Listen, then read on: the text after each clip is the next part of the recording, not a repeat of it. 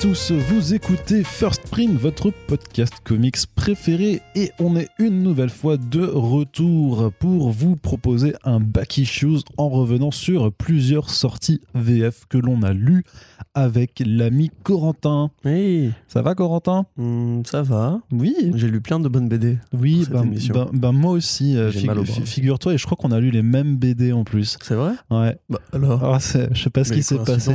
Alors, alors, une des hypothèses possibles, Corentin, tu, tu vas me dire ce que t'en penses, ce serait que genre on a préparé un programme ensemble, ouais. qu'on s'est dit tiens regarde c'est les BD euh, qu'on va lire et tout, et qu'en fait on les a lus pour pouvoir en parler ensemble dans un podcast après. Ça me paraît pas crédible, Arnaud. Enfin, C'est- pardon, mais il y a des trous dans ta théorie. C'est- Il y a beaucoup trop d'ellipses temporelles Déjà, en ça fait. impliquerait qu'on se parle en dehors du travail. Et Ouais. du coup, bah non. Non. Déjà, pour commencer. Puis en plus, est-ce que moi j'aime bien lire des BD Est-ce que Mm, toi t'aimes bien lire des BD Non, pas trop, c'est vrai. Non, franchement. Non. Moi, je pense que c'est le hasard. C'est vrai. Alors, faut vraiment être conscient que, effectivement, euh, dès que l'on euh, appuie, euh, dès qu'on arrête d'enregistrer, on ne se parle plus. C'est ça. On communique. Je me barre en claquant la porte ouais, direct. c'est ça. on ne se parle T'imagines les trucs trop violents T'appuies sur stop et je suis connard et je me casse. C'est une relation de travail Ouais. saine Il y que, a des gens qui bossent comme ça. hein, que l'on que l'on entretient depuis des années. Mais écoute, a priori, ça fonctionne comme ça. Alors, bien entendu, euh, on vous révèle les coulisses. Effectivement, on a préparé le podcast à l'avance, on a lu les BD pour pouvoir vous en parler. Eh oui. Et effectivement, vous allez vous en rendre compte très rapidement. En tout cas, on espère que notre enthousiasme euh, pourra euh, se- se- se- être ressenti à l'audio, puisque aujourd'hui, on a une sélection de 5 BD. On vous spoil direct, mais on va vous dire lisez tout, euh, C'est ça. achetez tout, empruntez tout à votre pote qui aura acheté. Un de, PEL. Faites la pression aux bibliothèques ou au CDI euh, pour qu'ils euh, pour qu'ils prennent ces BD. Sinon, enfin bref, il y a que du bon, avec donc une grosse fournée de Urban là, qui a fait. comme les crevards qui lisent tout gratos à la Fnac. Et... Ouais, aussi, ça marche aussi. Après, l'important, c'est vraiment là, c'est vraiment cinq bandes dessinées qu'on vous, en- qu'on vous recommandera euh, de toute façon dans tous les cas. Et donc, on va commencer directement, sans plus tarder, par d'abord un petit peu, bah, un petit peu de l'indé. Enfin, c'est quasiment que de, la- enfin, c'est pas que de l'indé, mais il y a une approche d'auteur de toute façon à chaque fois. Donc, voilà, on, on va se mettre bien, parce que vous savez que c'est un peu, c'est un peu notre dada euh, chez First Print. Alors, on va commencer par une bande dessinée, euh, là, par contre, très indé, qui a mis longtemps à venir en France. Ça s'appelle Infidèle, Infidèle. C'est écrit par Pornsack Shot, qui était un éditeur euh, qui bossait notamment chez Vertigo avec Mike Carré, avec Jeff Lemire. C'est lui qui a encadré Sweet Tooth, par exemple. Et c'est dessiné par, par Aaron Campbell, un dessinateur dont on a parlé récemment en podcast, puisque après Infidèle, en fait, on l'a retrouvé sur le Hellblazer euh, de Cy Spurrier, donc un dessinateur qu'on aime beaucoup, qui est très très doué, donc euh, qui dont Infidèle c'était euh, un des travaux euh, précédents et c'est mis en couleur par José Villarrubia, qui est aussi un pote de Pansac Pichet Shot, euh, puisqu'il a bossé avec Jeff Lemire à la colorisation de Sweet Tooth et qui était aussi éditeur sur ce projet Infidèle. Alors Infidèle, c'est sorti, le premier numéro était sorti début 2018 Mm, chez Im- ans.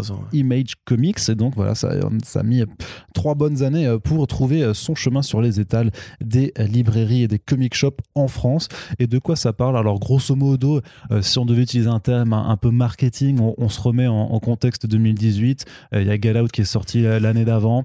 C'était un peu une Et du sorte coup, annulant toutes les œuvres qui parlaient de, raciste, de racisme avant lui. non, non, mais bien sûr, mais, mais par rapport, voilà, à, à la recrudescence en fait d'un certain forme, d'une certaine forme d'horreur, qu'on va dire l'horreur, sociale ou l'horreur propos, euh, qui depuis a- s'est beaucoup plus imposée euh, avec des séries comme euh, Us, avec aussi, bah, même avec le film Lovecraft Us Country aussi. avec Lovecraft Country. Voilà, le donc Candyman de Nia d'Acosta, même si Candyman parlait déjà de, de racisme, euh, ouais, il y a, y a à 30 ans. Mm, mm.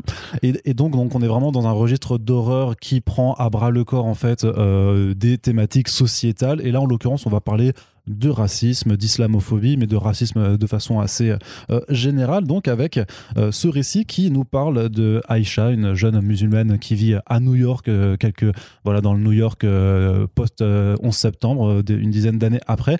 Donc, qui, euh, qui vit dans un immeuble dans un immeuble où en fait euh, il y a eu euh, en fait un, terroriste en fait a par erreur fait exploser une bombe qui était en train de préparer donc euh, tout l'immeuble est traumatisé et au fur et à mesure euh, en fait on va se se rendre compte que dans cet immeuble, en fait, euh, il y a des fantômes, euh, des, des apparitions spectrales euh, malveillantes euh, qui, en fait, répondent, en fait, qui se nourrissent tout simplement de la xénophobie, de l'islamophobie, en fait, voilà, des, sentiments de haine euh, qui émanent de tous les résidents. Et euh, donc, bah, on va voir comment euh, elle va se rendre compte de cette situation, essayer de s'en sortir avec, avec une amie à elle, et comment, bien entendu, dans ce genre de cas, très souvent, la situation va dégénérer. Corentin, Oui. je te laisse commencer. Bah écoute, euh, c'est un sujet qui est relativement rare euh, dans la bande dessinée américaine. Déjà, la présence de l'islam est relativement rare dans la bande dessinée américaine. On a quelques exemples. On a effectivement Kamala Khan, euh, le travail de Saladin Ahmed en général, ou de J. Willow Wilson, qui mettent en avant des personnages voilà, issus de ces différentes communautés, généralement du Proche-Orient ou du Moyen-Orient. Geoff Jones avait aussi fait un petit essai sur Simon Ouais, Bass quand il l'avait créé. tout à fait. Même Mais il y a, il y a plein d'autres exemples dans les super-héros, mais euh, le- les, comment les séries indépendantes qui mettent en avant ces personnages-là sont relativement rares, y compris au sein du, du corps éditorial d'Image Comics. Donc c'était intéressant effectivement de profiter de, de l'appel d'air créé par Get Out, qui a engendré plein de clones, comme tu l'as dit. Beaucoup de projets produits par Jordan Peele d'ailleurs. Même Euh, si, euh, alors je t'in- t'interromps juste que même si que techniquement, chronologiquement, l'idée euh, de, de Pansac avait émergé bien avant que Get Out voit le jour. C'est pas, c'est pas un comics qui a été fait en réaction directe à, à ce genre de là, ce, ce genre de choses. Mais disons que le timing de Ouais, tu peux voir publication, pourquoi l'éditeur a cru bon de le pousser à ce moment-là. par exemple, ouais. Donc effectivement, c'est c'est plutôt original, je trouve. C'est bien fait, c'est très agréablement écrit. C'est même plutôt. J'ai l'impression, si tu veux, moi je le lis en numérique. hein, généralement, après, je vais voir un petit peu ce que les gens en pensent sur Internet. C'était rigolo de voir euh, au fur et à mesure des numéros, en fait, la première vague de commentaires qui était évidemment euh, Walk Garbage, euh, Piece of Shit SJW, etc. Parce qu'évidemment, ça parle de personnages musulmans et de racisme, donc forcément, c'est une œuvre euh, politique qui du coup irrite celles et ceux qui pensent que le racisme n'existe pas ou que c'est pas un sujet, etc. Et puis au fur et à mesure des numéros, en fait, cette présence-là se raréfiait pour laisser la place à bon, ok, c'est vraiment de gauche, mais c'est quand même plutôt pas mal, tu vois. Et c'est typiquement le genre d'œuvre en fait que tu peux déconnecter. Enfin, si tu enlèves justement tout ce propos social, c'est une, une œuvre d'horreur, enfin une BD d'horreur qui est très euh, très convenable, qui est très bien faite, qui est, très bien illustrée. euh, et qui a en fait ce petit plus justement de, de rappeler une situation qui est euh, très présente encore dans nos quotidiens à nous, puisque ça ne parle pas que justement de ces fantômes qui, parlent, qui se nourrissent de la haine, ça parle du racisme ordinaire en fait quotidien, des nuances qu'on peut mettre justement derrière l'idéologie raciste qui aujourd'hui ne dit plus simplement euh, euh, mort aux Arabes ou brûlons les étrangers, mais qui dit d'autres choses, qui, a poli son, discours pour devenir plus acceptable, pour devenir plus rationnel, pour aussi faire une sorte de dissonance cognitive où les gens disent je ne suis pas raciste, j'ai un problème avec ça et ça et ça précisément, et pas avec euh, le concept de, de- de- d'ethnie ou de religion en général. Alors forcément aux États-Unis a un, un sens différent du nôtre, puisque en France c'est vrai que le terrorisme est arrivé depuis euh, le 11 septembre et, et largement euh, contribué, a largement contribué justement à la prolifération de, de ces discours-là. Aux États-Unis, on sait que les Arabes sont beaucoup moins présents, enfin les musulmans en général sont beaucoup moins présents qu'en Europe occidentale. Euh, ce qui fait qu'évidemment, là, ça traite d'un truc qui est très précis, qui est l'héritage du 11 septembre, Oui. la paranoïa et, euh, comment dirais-je, le début des, des organisations comme Quanon, justement, ou comme Unite the Right, qui vont commencer à faire des milices d'autodéfense dans les quartiers ou réagir à la présence d'un étranger ou d'une étrangère qui euh, euh, pourrait menacer leur mode de vie. Donc tout ça, c'est évoqué. C'est très bien évoqué. Il y a un vrai sens du dialogue chez euh, Pitch Shot pour justement mettre des mots que je pense lui ne pense pas en fait dans, dans la bouche de ses personnages pour essayer de montrer le côté insidieux Mm. du racisme, de la- de l'intolérance en fait. C'est-à-dire que contrairement à ce qu'on pourrait penser, enfin, on n'est pas du tout dans une forme de, de, de binarité en fait des, des, des personnages. C'est-à-dire que c'est pas les personnages de couleur sont tous gentils et les personnages blancs sont tous méchants et sont tous euh, racistes ou xénophobes. Mais même puisque- tous, tous les personnages de couleur ne voient pas les fantômes par exemple. Voilà aussi, bah en fait ça dépend vraiment en fonction de, euh, de effectivement de. Alors c'est vrai que il y a une interview qui arrive euh, que j'ai pu faire avec justement avec l'équipe créative où Pansak expliquait en fait que à l'époque en fait il n'y avait pas non plus toutes ces discussions sur les questions de race, sur les questions de de- d'inégalité entre ethnies telles qu'elles ont lieu aujourd'hui maintenant et amplifiées aussi par par les réseaux sociaux, mais que s'il devait le refaire aujourd'hui en fait c'est vraiment en fait en fonction de ton de ton niveau de privilège est-ce que tu verras en fait euh, les, euh, les les fantômes ou pas, c'est-à-dire que plus tu es privilégié, plus tu n'es pas euh, en fait atteint par le racisme, moins tu vas voir ces fantômes parce que voilà pour, pour toi le racisme n'existe pas, donc les fantômes qui s'en nourrissent en fait tu, tu ne peux pas les voir. C'est un peu l'idée sous-jacente qui, qui est derrière Oui, c'est ça. a posteriori, mais c'est pas comme ça forcément qu'il l'avait. D'allégorie de l'ouverture d'esprit justement parce que l'un des personnages principaux qui est un, un homme blanc hétéro euh, typ- typiquement lui voit les fantômes parce qu'il est justement assez ouvert d'esprit. Mais ça veut pas dire qu'il voit qu'il est pas justement ouvert d'esprit aussi à l'idée euh, à, la, à la rhétorique entre guillemets de l'intolérance, puisque T'as un dialogue justement où il explique qu'un jour quelqu'un lui a, il lui a dit un truc par rapport au côté euh, c'est quoi être raciste, c'est quoi être intolérant, et ça lui a ouvert les yeux sur le fait que c'était effectivement plus compliqué que ça et que euh, même si on peut être d'accord ou pas d'accord, hein, moi personnellement c'est vrai que je suis pas d'accord avec beaucoup de trucs qui sont dit dans le bouquin par ces gens-là, mais on peut voir justement le travail que lui il a fait pour se mettre à la place de ces rhétoriciens, de ces sophistes modernes qui justement bah, essaie de plier le discours pour faire accepter de manière plus rationnelle, même plus, tu vois, c'est comme dire je suis pas raciste, je suis patriote, euh, je suis pas contre, contre les migrants, je suis pour les Français, tu vois, etc., etc. La façon dont justement le discours de l'extrême droite a beaucoup évolué, des gens qui adhèrent à ces théories, en fait, arrivent à se dédouaner ou à se dédiaboliser justement, ce qui est très très bien fait. Puis euh, même au-delà de, ce dédouanement, tu as aussi effectivement, tu l'abordes un petit peu des questions en fait juste sur des stéréotypes plus latents en fait qui, qui évoluent enfin et qui s'implantent en fait dans les esprits de façon plus ou moins consciente parce qu'on a par, par exemple des scènes de dialogue euh, avec euh, bah, une, une, personne qui est asiatique et qui commence à, dire ouais mais ces gens-là tu sais on, on, sait comment ils sont, on sait qui sait ce qu'ils font, s'ils sont pas dangereux tout ça.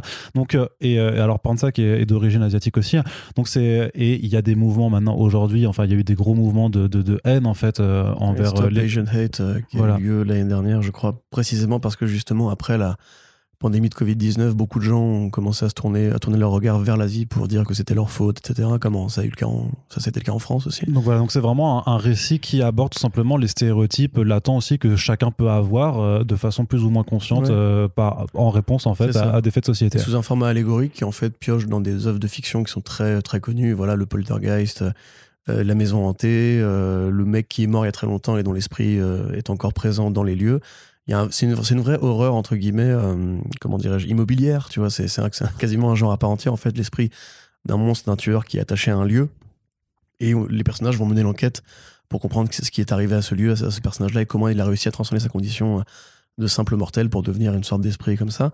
Puis à côté, tu as euh, bien sûr l'évolution aussi classique de l'héroïne au début qui voit les choses et qui, que tout le monde prend pour une folle. Et au fur et à mesure, en fait, ça s'immisce aussi vers d'autres. Et il y a des conséquences puisque c'est un récit qui ne ménage pas ses personnages. Il y a même en fait un, je dirais, un turning point au milieu du récit, en fait, où, on, on, change, voilà, on change complètement de, de, point de vue euh, du, du, personnage. Donc on vous dira pas les, les, tenants et aboutissants, mais ça va assez loin au final. Il y a même une mm. décision, je trouve, à la fin qui est assez forte euh, dans, dans, dans l'évolution d'un personnage en particulier. Et puis surtout après, oui, Quentin, tu veux m'interrompre? Non, non, enfin, je, je, voulais, je savais pas où t'allais en fait. C'est juste pour dire qu'effectivement, comme tu l'as dit, euh, on voit que Pitch Shot a, a, travaillé chez Vertigo. Ça, ça ressemble beaucoup à une série Vertigo, ça a la gouaille d'une série Vertigo, et mm. ça a l'esthétique aussi d'une série Vertigo, puisque là, on, depuis tout à l'heure, on parle de spectre, de poltergeist et tout. C'est vraiment en fait des monstres euh, difformes, basés sur, sur, des morphologies humaines détournées. C'est ça, c'est du body horror clairement. Voilà, avec des, des, sourires affreux, des dents partout, des yeux vraiment très euh, très vifs, comme ça, très très livides. Jusqu'à des enchevêtrements de corps par moment. Tout à fait, ouais. Et quelque part, moi, ça m'a fait penser un petit peu à ce qu'ont pu faire des mecs comme Martin Simmons ou euh, euh merde, Anandirka sur Blue Green, par exemple. Tu vois, mm. pareil, t'as une présence monstrueuse dans la BD qui évoque aussi ce côté-là très très ancré, très colorisé. On voit que Campbell aussi est un mec qui a plusieurs styles parce qu'il y a des moments où c'est de la BD plus enfant, euh, il y a des moments où c'est de la BD plus traditionnelle avec des, des, beaux aplats, des beaux contours et tout. Et quand ça part dans l'horreur, il y a un jeu sur les éclairages, sur les contours, sur l'apparition même de la créature dans un, style de dessin qui n'est pas du tout le même. Alors coulisses en fait, euh, toutes les parties qui sont un peu réalistes en fait euh, sont faites en numérique et par contre les fantômes sont faits en traditionnel. Voilà. Et après, en fait, il a fait des assemblages après sur, euh, mm. sur Photoshop pour euh, intégrer les éléments qui étaient en tradi avec les, les planches numériques. Bah, C'était très réussi. Mm. Et la, colo, donc, euh, José Villarrubia, ouais. très belle colo aussi, qui pareil arrive bien à varier les éléments entre de l'horreur très, j'ai envie de dire, très blumhouse, entre guillemets, avec beaucoup de gris et d'un coup une fulgurance justement qui fait beaucoup plus Sienkiewicz avec euh, du rouge, du violet, des, des, vraiment des ambiances très malsaines et qui font encore une fois comme le Vertigo des années 90 où justement on joue beaucoup sur cet esprit de collage avec euh, un effet justement de photo numérique sur des dessins euh, traditionnels. dans l'ensemble, je trouve ça super cool. J'aurais peut-être un reproche à faire justement sur ce, ce, basculement en fait qui fait que on perd un peu de vue l'héroïne principale à un moment donné et ça revient à la fin sur ce qu'il essaie de raconter justement par rapport à à être une minorité dans un monde qui justement est très très dangereux, très inhospitalier et où en fait il faut se faire une place de gré ou de force.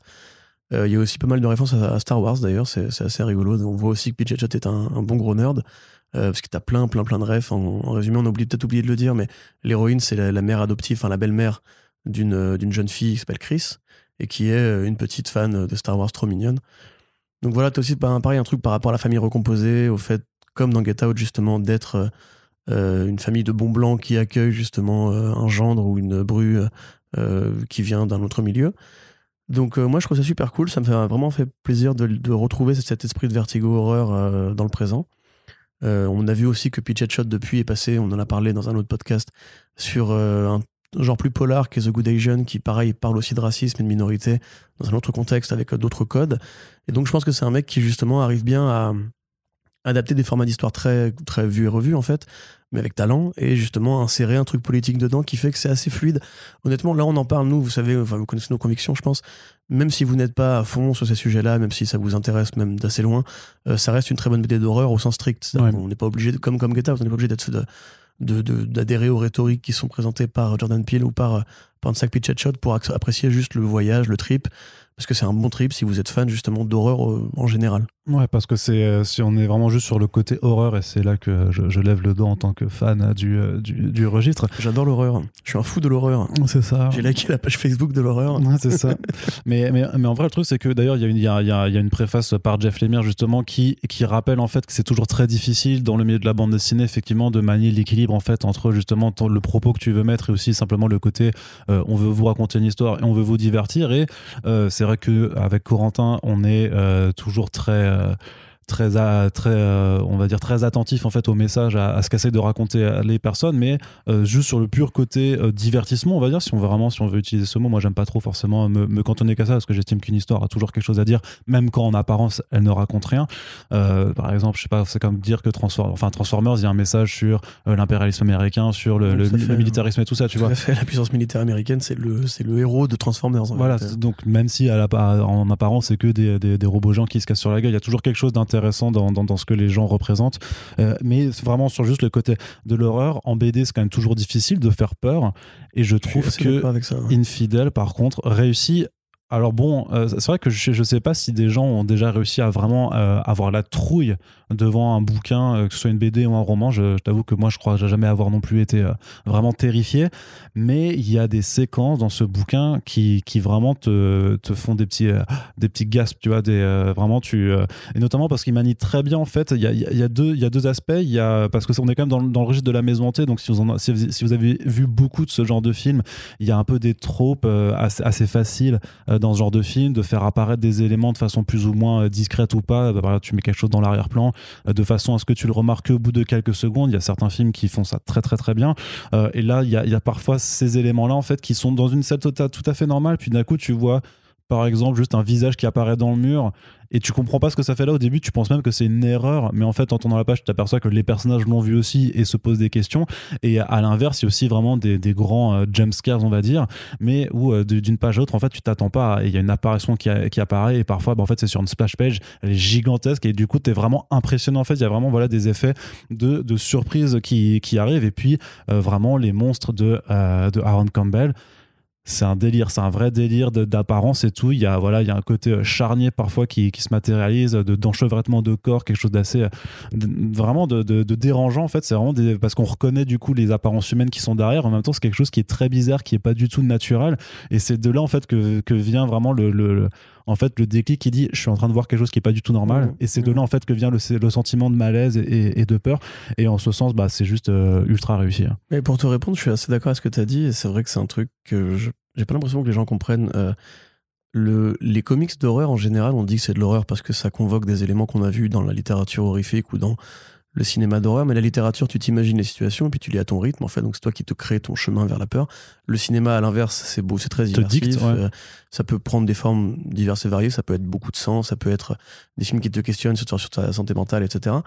La, la, force de la BD pour moi, justement, c'est de réussir à instiller des atmosphères d'avoir cette générosité graphique, évidemment, qui, qui, peut tout faire, contrairement au cinéma. Mais euh, je pense à des BD, tu vois, des trucs justement de Dave McKean comme euh, Tragical Comedy of Mr. Punch, par exemple, enfin, ou juste Mr. Punch euh, en France, qui, c'est pas, c'est pas une BD qui me fait peur, mais elle me questionne sur justement qu'est-ce qui se passe, tu vois, c'est quoi, c'est quoi ce délire, c'est, c'est pas bien ce qui se passe, tu vois, je, je sens qu'il y a un truc qui, qui déconne. tu vois. Et là, pour le coup, il y a bah, précisément une scène dans, dans Infidèle où, tu sais, ils sont dans le salon, ils sont à table. Et t'as justement cette apparition dont tu parlais derrière le coin là, tu vois. Et typiquement cette case là, moi, elle m'a sauté à la gueule en mode, euh, C'est pas, c'est pas normal, c'est pas bien. pourquoi, tu vois, c'est- Pourquoi, pourquoi ce visage apparaît Pourquoi Et ça, ça Voilà, et à défaut d'avoir peur, c'est vrai que c'est un truc qui est plus immersif que beaucoup de lectures. Et c'est un papier d'ailleurs qu'avait écrit euh, notre bon Alex Lecoq il y a assez longtemps, un édito sur Sci Fantasy, qui disait justement euh, le cinéma d'horreur, c'est le seul truc qui est aussi immersif que du jeu vidéo. Parce qu'en fait, ça, t'aspire dans un monde et ça te questionne sur des, des émotions que tu ressens pas en, en temps normal, en fait. Et la BD, je trouve que c'est pareil. C'est-à-dire que tu lis pas ça juste pour être diverti, mais tu vas le lire pour essayer de, d'être happé à l'intérieur. Et à mon avis, Infidèle fait très bien ce boulot-là. Plus que beaucoup, je de BD d'horreur. Tu vois, quand on parle de, d'horreur pour Mike Mignola, par exemple, c'est pas de l'horreur, en fait. T'as pas peur Mhm. devant du Hellboy. T'es- t'es- tu voyages, t'es transporté, tu trouves ça magnifique, c'est, c'est de la poésie euh, gothique, etc. Mais t'as pas peur. Non. Que là, pour le coup, je trouve que tu peux quand même avoir ouais, un petit sentiment de. Si tu vis dans, une, dans un immeuble un petit peu où les, marques craquaient, les marches craquaient, etc., tu vois, tu peux te dire. Ah oui, c'est je pas forcément euh, la BD à lire enfermé chez soi tout seul dans le noir euh, sans, euh, sans, sans personne à côté parce que ça dépend de votre sensibilité bien entendu et de votre Mm. de la façon dont vous vous laissez happer mais si vous mettez dans les bonnes conditions il y a moyen que vous passiez quelques mois un petit peu désagréables mais, mais que vous kiffez quoi parce que c'est toujours ça le, le principe aussi ça l'intérêt de l'horreur aussi c'est de réussir à se faire peur c'est l'adrénaline c'est c'est ce sentiment là aussi qui est et le fait de revenir ensuite à la réalité de se dire en fait ça va on est quand même, on est quand même bien le Ouais. racisme existe mais il n'y a pas de fantômes qui, qui s'en nourrissent dans mon immeuble donc c'est déjà ça Et puis, pour euh, citer un autre bouquin de Dave McKean qui est plus connu, je pense, euh, tu vois, Arkham Asylum, par exemple. ouais euh, Serious House on Serious Earth. Euh, moi, le, le bouquin, je trouve magnifique, etc. Il me fait pas peur.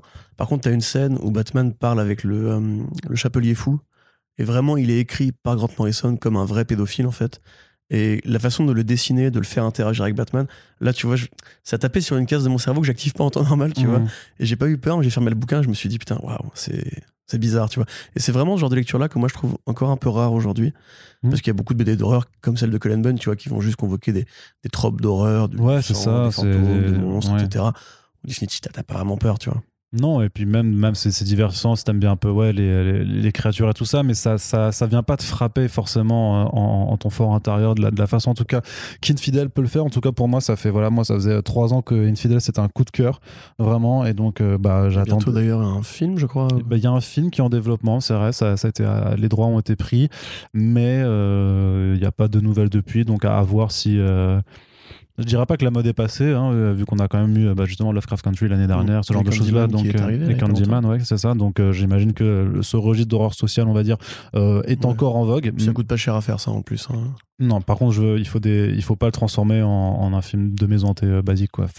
Il faut y aller vraiment sur ces putains de monstres, quoi. Faut, euh, le faire bien. Donc euh, à voir. Mais en tout cas, on s'en fout du film. Là, la BD, elle est là. C'est dispo chez Urban Comics pour la somme de, euh, du coup, c'est 18 euros, je crois. Vous pouvez y aller les yeux fermés. Vraiment, c'est de la tuerie. Ça fait vraiment plaisir de l'avoir enfin chez nous. Donc voilà, une lecture qui va vous marquer. Ça, j'en mets ma main à couper. D'accord, vas-y, tu me la prêtes du coup. mais du coup, comme ça, enfin, du coup, là, s'ils répondent qu'ils ont pas aimé, je te préviens, je le c'est ça. Mais du coup, il m'en restera toujours une pour tenir le micro, donc ça va, c'est cool. Je peux m'en sortir. C'est vrai. Allez, on continue toujours chez Urban Comics. On vous a dit qu'on vous fait un petit run urban dans, dans ce podcast avec, euh, alors, dans un tout autre registre, puisqu'on est un peu dans le croisement des icônes, euh, le titre Joker Mask. Qui est, euh, qui est sorti donc, qui propose deux récits en son fort intérieur. Donc il y a vraiment la mini-série en quatre numéros Joker the Mask, euh, donc publié euh, chez DC Comics et, avec, avec Dark Horse. Et euh, dans la deuxième partie du volume, il y a aussi euh, une série, enfin un, récit en deux numéros euh, qui est un crossover, euh, donc euh, The Mask Lobo. Euh, Corentin, est-ce que tu peux nous présenter un petit peu euh, ces deux récits, toi qui euh, connais bien euh, le personnage de The Mask? Bah avec plaisir, oui. Alors pour celles et ceux qui ne voient pas, enfin je pense que tout le monde a en tête le film de Jim Carrey. Euh, D'ailleurs, c'est rigolo. Bientôt, vous, aurez la chance d'écouter Arnaud qui parle de Old Boy euh, sur le Lemon Adaptation Club et euh, Renaud avait eu cette grande phrase, un ami. euh, Techni- Alors techniquement, vous, quand le podcast sera mis en ligne, le podcast All Boy sera déjà en ligne. D'accord. Bah, écoute, allez l'écouter. Justement, il y avait cette grande phrase de, de mon grand pote Renaud qui disait Old Boy, c'est le, le parfait exemple d'une BD qui surplombe en fait, d'un film pardon qui surplombe la BD en fait. C'est une- c'est un meilleur produit que la bande dessinée. Je crois que c'est moi qui le dis en plus. Mais... C'est toi qui le dis aussi. Ouais. Bah, bah après, j'ai pas encore pu l'écouter du coup. Mais on avait dit, il me l'avait dit en off. Voilà. Et je pense que le film The Mask euh, de Jim Carrey, alors qui a ses détracteurs, hein, beaucoup de gens disent voilà, ça a mal vieilli, euh, Joe Hume notamment. Mais euh, après, c'est pas un coming out. hein. Il y a plein de gens qui ont, enfin un call pardon. Il y a plein de gens qui n'aiment pas le film The Mask. Évidemment, moi j'ai grandi avec. Je trouve qu'il est merveilleux. Et quand j'ai essayé de m'intéresser au BD, Le choc. le choc, c'est-à-dire que le- film est une bonne comédie euh, grand public, euh, on, on se marre. Il y avait un, même un, un, bon- un gros boulot qui avait été fait sur les, les- les effets spéciaux, tu sais, pour le Mhm. rendre ce côté élastique, caoutchouteux et tout. Ouais. La BD, c'est un délire underground ultra violent qui a vraiment euh, pas d'autre but que de défourailler. Il- On pourrait croire qu'il y a une, enfin, on pourrait croire, on peut dire qu'il y a un message sur la violence qu'on qu'on dissimule en nous et que Big Ed Bah, donc, c'est ça, grosse tête, c'est, euh, active entre guillemets. C'est qu'est-ce qui se passe quand on est complètement désinhibé de, de tout, quoi. Mais le truc, c'est que c'est plus compliqué que ça, parce que en fait, le masque lui-même, c'est une entité. C'est Mm. pas comme dans le film où il, il révèle les, les penchants intérieurs des gens. C'est vraiment lui, en fait, une fois que tu portes le masque, tu deviens bigot, tu deviens grosse tête, c'est-à-dire un bel enfoiré. Et après, ça varie selon les porteurs, on va dire, il y a quand même des petites nuances, etc. Oui, parce que tu gardes un peu de la personnalité. Enfin, les gens oublient pas complètement qui ils oui, sont tout quand à fait, bien sûr. Mais ils sont quand même fédérés par des, des penchants communs, si on va Ouais. dire. Euh, donc, effectivement, les premières BD The Mask, où il n'y avait pas encore le costume jaune d'ailleurs, euh, de John Arcudi et Doug Manke, euh, créé sur une idée originale de Mike Richardson, président de Dark Horse. Euh, ça a bien vécu comme ça. Il y a eu plein de porteurs de The Mask, Stanley Ipkiss, le premier, puis Ouais. euh, le lieutenant Callaway, etc., etc.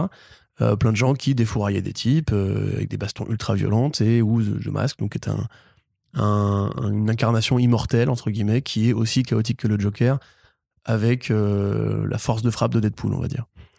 Donc là, effectivement, c'était une autre époque hein, quand Batman Joker The Mask sort. D'ailleurs, ils ont appelé ça Joker versus The Mask, qui est un peu un non-sens, puisque les deux, entre guillemets, vont fusionner à un moment donné. Pourquoi tu. Faut pas spoiler, là? Bah non, mais c'est le principe même de la BD. Hmm, On va, il va falloir qu'on l'évoque à un moment donné. hmm, hmm. Donc, euh, ce que ça convoque en l'occurrence comme référent pour The Mask, ce n'est ni la BD ni le film de Jim Carrey, c'est le dessin animé en fait, The Mask. Oui, c'est vrai que c'est très cartoon. Parce qu'il y a- il y a une époque où il y a eu une sorte de Jim Carrey exploitation euh, en dessin animé. Il y avait eu le dessin animé Ace Ventura, Ouais. le dessin animé Dumb and Dumber et le dessin animé The Mask. Et t'as même eu un crossover entre le dessin animé Ace Ventura et le dessin animé The Mask, où du coup euh, Jim Carrey euh, faisait des bisous à Jim Carrey. Jim Carrey verse. Il est incroyable. et euh, donc là, en l'occurrence, ça prend dans cet, univers-là et ça va piocher avec l'univers TAS, on va dire, puisque c'est Harley Quinn est principalement, enfin l'une des vedettes du, du titre et elle est apparue à l'époque. Euh, en plus, les, voilà, le cartoon, enfin le pardon, le dessin fait très cartoon justement, fait très Ouais, de Ramon Bax. c'est ça, coup, des ouais. petits personnages euh, assez, assez gonflés, assez mignons, avec des, des gueules pas possibles et tout. C'est vraiment cette école de dessin très, euh, très dessin animé qu'on avait justement au début des années 2000, euh, qui est vraiment très cool. Donc c'est pas un truc violent, c'est pas un truc sanglant, c'est pas un truc bourrin, c'est un truc dans lequel voilà, le Joker va prendre possession du masque euh, et va du coup euh, bah, obtenir la pleine puissance euh, et les pouvoirs de Dieu que ça permet. Et pendant ce temps-là, bah, Harley Quinn va essayer de raisonner son petit ami qui devient un peu taré, et Batman va essayer de combattre une créature qui est invincible pour une fois. Donc c'est plutôt une bonne histoire. Euh, moi j'avoue, je me suis bien marré. J'étais agréablement, agréablement surpris par le, produit, entre guillemets, parce que ça, marche bien en fait de croiser ces bah, comme tu l'as dit de toute façon la, folie du masque fait forcément penser à celle du Joker en quelque sorte. Donc il y a en fait il y a, un intérêt il y a, il y a- une logique éditoriale de faire se croiser ces deux personnages. C'est pas euh, par exemple c'est pas comme euh, faire je sais pas enfin ça ça peut-être sa, justification mais genre euh, Green Lantern Planet of the Apes bon oui, non, là effectivement, vois, on, pourrait- on pouvait se poser la question. Là, c'est de la, voilà, du croisement de licences un peu, euh, ou même Batman Fortnite à la limite, tu vois, c'est où là on fait juste se croiser deux grosses licences ultra populaires sans forcément qu'il y ait une justification euh, vraiment euh, logique. Là, par contre, c'est tout à fait logique de faire rencontrer le Joker avec, grosso Oui, modo, oui, son puis- puis équivalent. Ce qui marche, c'est qu'aussi le Joker est un personnage, pardon, The Mask est un personnage de comics aussi avant Mm. d'être un héros de franchise. Oui, aussi, voilà, ouais. Et du coup, tu sens qu'ils ont quand même essayé de réfléchir à comment ils pouvaient intercaler les deux. Là, précisément, justement. euh, On va, on va, on va pas dire quand même que peut-être qu'à l'époque ça a pas aussi été pensé parce que justement tu disais il y avait une Jim Carrey exploitation, enfin Bah, que The Mask était ultra populaire donc euh, voilà. évidemment. Il y avait évidemment. aussi. Mais ils ont essayé de faire un truc qui est vraiment pas dégueu, je trouve. Enfin, il y a même des, des petits emprunts à Mad Love, par exemple, des petits, Ouais. des petits clins d'œil à Mad Love qui sont faits ici ou là. T'as vraiment ce Batman qui, qui sourit pas, qui fait la gueule, qui est vraiment le Batman TAS euh, classique.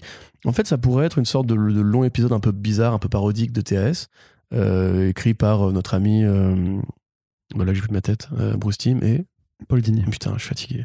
Et Paul Dini, voilà, parce que tu sais, les épisodes de Paul Dini sur le Joker sont souvent les plus, les plus rigolos, les plus absurdes. Mhm, mhm. Il y a celui où un mec euh, se fait bolosser par le Joker pendant tout l'épisode, puis à la fin il lui met une patate et tout. Donc c'est pas le Joker des, des, des jours un peu terroristes, un peu menaçants, etc. C'est vraiment un Joker clownesque euh, qui va bien avec justement The Mask. Donc moi je trouve que c'est un très, bon, un très bon petit arc et pour les nostalgiques comme moi de- des années 90-2000 avec justement ces bons cartoons avec lesquels on a grandi, ça fait carrément le boulot. Alors que, c'est ça qui est rigolo, c'est que dans, un même bouquin, on a un peu les deux itérations euh, du masque. On va reconnecter avec ce que je disais tout à l'heure, c'est-à-dire que le masque, c'est au départ un bel enfoiré sadique, euh, tout puissant et qui aime bien le sang et la violence. Un petit peu comme Lobo. C'est vrai qu'ils ont trouvé quand même les deux personnages qui représentent, le mieux les deux facettes euh, euh, du masque euh, chez DC Comics. Puisque là, bah, grosso modo, le scénario de The Mask Lobo, c'est juste The Mask et Lobo qui vont se taper sur la gueule pendant deux numéros. Alors deux bons numéros, hein, c'est un peu gonflé comme, comme numéro. Euh, donc là, on, reprend l'équipe créative originelle, donc John Arcudi et Doug Manke, avec Alan Grant qui vient filer un petit coup de patte. Alan Grant, grand scénariste de comics, hein, évidemment. Euh, Keith Williams à l'ancrage. Et bah écoute, euh, là j'ai envie de dire que je vais t'écouter parler Arnaud, puisqu'a priori toi justement tu découvrais peut-être un peu ce côté-là du masque. Ouais c'est ça. Alors faut savoir que le, titre Joker the Mask avait déjà été édité il y, y, a, plus de 10 ans, en 2007. Alors par contre j'ai plus l'éditeur en question. Euh, et du coup donc là en fait c'est une, réédition, sauf qu'en plus il propose dans l'album en plus donc voilà ce, crossover euh, Joker Joker Lobo, Masque Lobo pardon et c'est incroyable, c'est trop trop bien. Donc grosso, grosso modo en fait, c'est juste que en fait Lobo donc euh, voilà le dernier Charnien, euh, tu tueur à gage, euh, enfin voilà mercenaire de, de l'espace ultra brutal, incarnation et parodie en fait du, des, des, personnages virilistes et musclés à l'extrême. Vraiment c'est pensé comme une parodie à la base en fait le, Lobo de, de, ces personnages là des, des, années 90 et donc qui est dépêché par par des, des aliens en fait d'aller tuer le, le, masque puisqu'il a connu il a, il a commis beaucoup trop de ravages euh, sur, sur des espèces extraterrestres et dans toute la galaxie. Et euh, grosso modo, ben, les, deux vont se retrouver. Euh, enfin, le masque va être reporté du coup par, par, un voleur à, la tire qui, qui récupère le masque juste parce qu'il il, il, arrive au mauvais endroit au mauvais moment. Et à partir de là, du coup, ça va être un ensemble d'affrontements ultra violents euh, très gore euh, avec des, des échanges de euh, d'insultes dans tous les sens. Donc voilà ça part vraiment donc d'ailleurs excellente traduction de, de Philippe Touboul là-dessus. Et, et, surtout que ça va ça censuré ça va ouais, ouais, ça, non, mais ça va vraiment dans tous les sens. C'est gratos et en même temps c'est terriblement drôle parce qu'il y a des il y a des vannes méta. Je veux dire il y a l'éditeur qui apparaît au milieu de l'histoire pour une fausse entracte et qui dit bon les gars je suis désolé mais a priori le reste de l'histoire sera que de la violence gratuite. Donc pardon. Puis après il se prend des coups il se prend le quatrième mur assez souvent. ça il, il, se prend des coups de hache après de la part de, de, Lobo et, du masque. Euh, t'as même des, des, idées super de, de mise en scène où, par exemple, à un moment, euh, il, il, passe euh, littéralement vraiment 10 minutes à s'insulter, puis en fait, le masque va prendre toutes les bulles d'insultes pour les foutre dans la gorge de, de, Lobo avec un, entonnoir. Donc voilà, ça utilise les éléments de la BD, et puis vraiment, même d'un point de vue graphique, enfin, donc c'est Doug Manke qui dessine là-dessus et qui est complètement. un grand Doug Manke à l'époque. Ouais, ouais, Ceux qui ont connu Doug Manke avec son travail chez DC et les gueules un peu bizarres qu'il qui faisait euh, justement à cette époque-là. Donc quand il a commencé sur The Mask, justement c'était un cartooniste, hein, Doug Manke. Il faisait mm. vraiment des gueules. Mais c'est le fameux sourire de The Mask qui est devenu en fait la légende signature de Doug Manke avec cette gueule impossible, mm. ses gros yeux exorbités. Et là sur Lobo, qui pareil, un personnage comme tu dis marche très bien dans le côté cartoon exorbité, c'est forcément euh, son terrain de jeu. Quoi. Ah, donc par exemple, il y, a, enfin, il y a vraiment quelques fulgurances graphiques, au moment par exemple, l'eau, en fait, euh, il y, a, un alien qui veut, qui veut attraper le masque euh, de dos, et en fait, sur la case d'après, en fait, le, masque, en fait, sa tête devient gigantesque, se tourne à 180 degrés et bouffe le type littéralement. Enfin, il faut, faut, vraiment le voir parce que c'est ultra impressionnant. Et voilà, il y a plein de jeux sur, sur le fait que voilà, on est face à deux personnages qui sont littéralement immortels, donc en fait, qui peuvent peu comme Deadpool en fait qui aussi tu vois qui peuvent se tirer dessus se démembrer euh, se hacher euh, sans que euh, sans que ça mette fin à leur combat puisque mais du coup voilà parfois ça, ça devient presque grotesque puisque tu as, une petite tête de masse sur un pied en fait c'est le, le pied qui reste après une explosion et qui continue à, taper dans les jambes de, Lobo donc voilà c'est ultra fun c'est c'est pour ceux qui aiment vraiment le, côté on y va à 100% on se prend pas au sérieux mais on fait les choses bien parce que c'est pas ridicule parce que c'est il y, a plein d'inventivité dans, dans, la façon de mettre en scène cette ultra violence et tout ça. Donc euh, moi limite j'ai mes limites préférées cette, partie. Je trouve que les deux se répondent bien parce que voilà comme tu dis ça donne les, euh, un peu les deux facettes du, du, personnage. Euh, c'est relativement bien remis en contexte par, par l'intro aussi. Et ouais c'est un, vrai vrai vrai kiff de, de lecture. Mm, t'as parlé de l'interview à la fin Il y a une petite interview à la fin, effectivement, que Mike Richardson avait fait avec John Arcudi, Doug Manke et la troisième personne, le, le co-scénariste Alan Grant. Euh, ça dure qu'une page. Mes parents, ça aussi, c'est des barres parce que clairement, j'imagine que c'était le concept de l'interview, mais ils s'en battent les couilles parce que la première question, c'est alors qui a l'idée de faire ça? Et puis les trois font euh, non, c'est pas moi, c'est pas moi, non, moi j'étais pas au courant non plus. et, ça continue comme ça. Quel est votre livre préféré? Ils sortent des trucs qui n'existent pas. Il y a même euh, les livres préférés. Euh, je crois que c'est Doug Manke qui fait, ouais, c'est. Rick et Sophie font la guerre, c'est moi qui l'ai écrit, je sais pas quoi, tu vois, un truc ça. Donc voilà, c'est vraiment, c'est pareil dans, dans, le même esprit, très, très punk, très on, s'en branle, vas-y. Et la dernière page, c'est un, un encart publicitaire. Alors ça c'est ça très justement. marrant ouais parce que du coup effectivement même, dans l'intro en fait euh, le- le- la personne qui a rédigé l'intro euh, rappelle que tu as la série The Mask de, de- de Dark Horse qui est éditée en trois volumes pour l'instant chez, chez Delirium et à la fin il y a effectivement un encart publicitaire pour les, les volumes de Delirium alors je sais pas si c'est dans quelle mesure c'est un partenariat dans quelle mesure euh, Delirium aurait pu payer ou pas pour avoir euh, ce- cet encart mais je trouve ça super fair play pour le coup et parce que c'est assez rare au final je crois de voir de la pub dans un bouquin pour un autre éditeur mais du coup et puis vu que c'est des très chouettes volumes aussi chez Delirium bah, c'est plutôt c'est plutôt euh, Mmh, sport Delirium, c'est la série originale hein, qui est, qui est Mm. éditée. et qui est, bah, qui est très bien quoi Tout à fait. donc euh, voilà un Non, autre mais je suis assez d'accord. Franchement, c'était. euh, quand ils l'ont annoncé, j'avoue que j'avais un peu oublié ce que j'avais lu à l'époque, Joker the Mask. mais t'étais content euh, quand même sur le principe de mémoire Bah, en fait, je l'avais relu avant de faire l'article. Mm. Et du coup, j'étais en mode, oh, putain, ouais, c'est vrai que c'était bien, en fait, et tout. Et honnêtement, ouais, c'est vrai que, si, comme tu dis, si, si, si vous aimez The Mask sans forcément savoir que c'est un comics ou connaître euh, l'aspect comics de The Mask, ça peut être une bonne porte d'entrée. Après, pourquoi pas ensuite euh, bah, voguer vers ce qu'a fait Delirium dessus. Ouais, très bien. Lisez du Delirium, ils font des bons. Il faut qu'on vous reparle de, de Copra prochainement, là, ça, de, de Michel Fif, euh, qui, qui est sorti il y a pas longtemps aussi, et qui est, qui est une tuerie, euh, une sorte de grosse parodie euh, de super-héros ultra marrante et cynique, et en même temps ultra bien dessiné. Donc, et tout le taf de Corben aussi. Il y a le taf de Corban, mais pour le coup, moi, je, je suis vachement plus. euh, enfin, là, Michel Fif m'intéresse. C'est vraiment quelqu'un que je découvre sur un peu sur le tard, du coup. Et qui, non, mais je dis juste si vous voulez découvrir Delirium, il y a tout le travail de Corben. euh. Aussi, puis il y a les Judge Dredd on vous a parlé, avec le, notamment le volume 6 Mm. qui, est, qui est Judge Dredd de Brian Bolland. Il y a, voilà, il y a. Ah oui, Il y a plein de 2080. Il y a du Rick Weist aussi. Creepy, euh, Ouais, ils font du Rick Weist aussi. Tout à fait, ouais. Ils font- non, voilà, des enfin, c'est- géniaux. Voilà, c'est c'est une super maison d'édition et on en parlera plus euh, avec le temps. On continue toujours du côté de euh, Urban, hein, on vous l'a dit, avec du Jeff Lemire.